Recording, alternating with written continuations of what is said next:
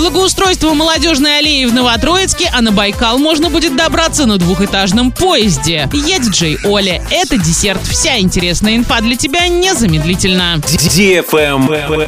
News. Администрация Новотроицка объявила тендер на благоустройство молодежной аллеи. Начальная максимальная цена контракта составляет 126 миллионов 561 тысяча рублей. Обновленный сквер располагается в квадрате между улицами Советской, Уральской, Юных Ленинцев и проспектом Комсомольским. Финансировать работы будут из федерального, областного и местного бюджетов. На молодежной аллее появится бетонный скейт-парк, малые архитектурные формы, архитектурные формы для собак, спортивная площадка, фонтан и многое другое. Объект будет находиться под видеонаблюдением. Работы должны будут завершить до 15 октября текущего года, а заявки от потенциальных исполнителей принимаются до 6 апреля.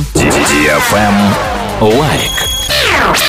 Этом году в Турине появится городской лес площадью 2 гектара. Этот новый зеленый массив будет очищать воздух от микрочастиц пыли. Растения высадят в апреле. Специалисты подобрали породы деревьев и кустов, характерных для этого региона. Черный тополь, ясень, черемуху, клен, калину и бузину. Когда лес вырастет, он будет поглощать до 100 тонн углекислого газа и 4 тонн микрочастиц пыли ежегодно. В Милане также планируют высадить на улицах и в скверах 3 миллиона деревьев к 30 году. Подобные программы есть и в других странах Европы. Например, в Париже создадут несколько городских лесов к 2024 году. Travel Guide. Федеральная пассажирская компания работает над запуском туристического маршрута, который свяжет Москву, Иркутск и Байкал. Пассажирам предложат путешествие по Кругобайкальской железной дороге в двухэтажных вагонах. Успешно прошли испытания турпоезда на участке между Слюдянкой и портом Байкал. Когда именно будет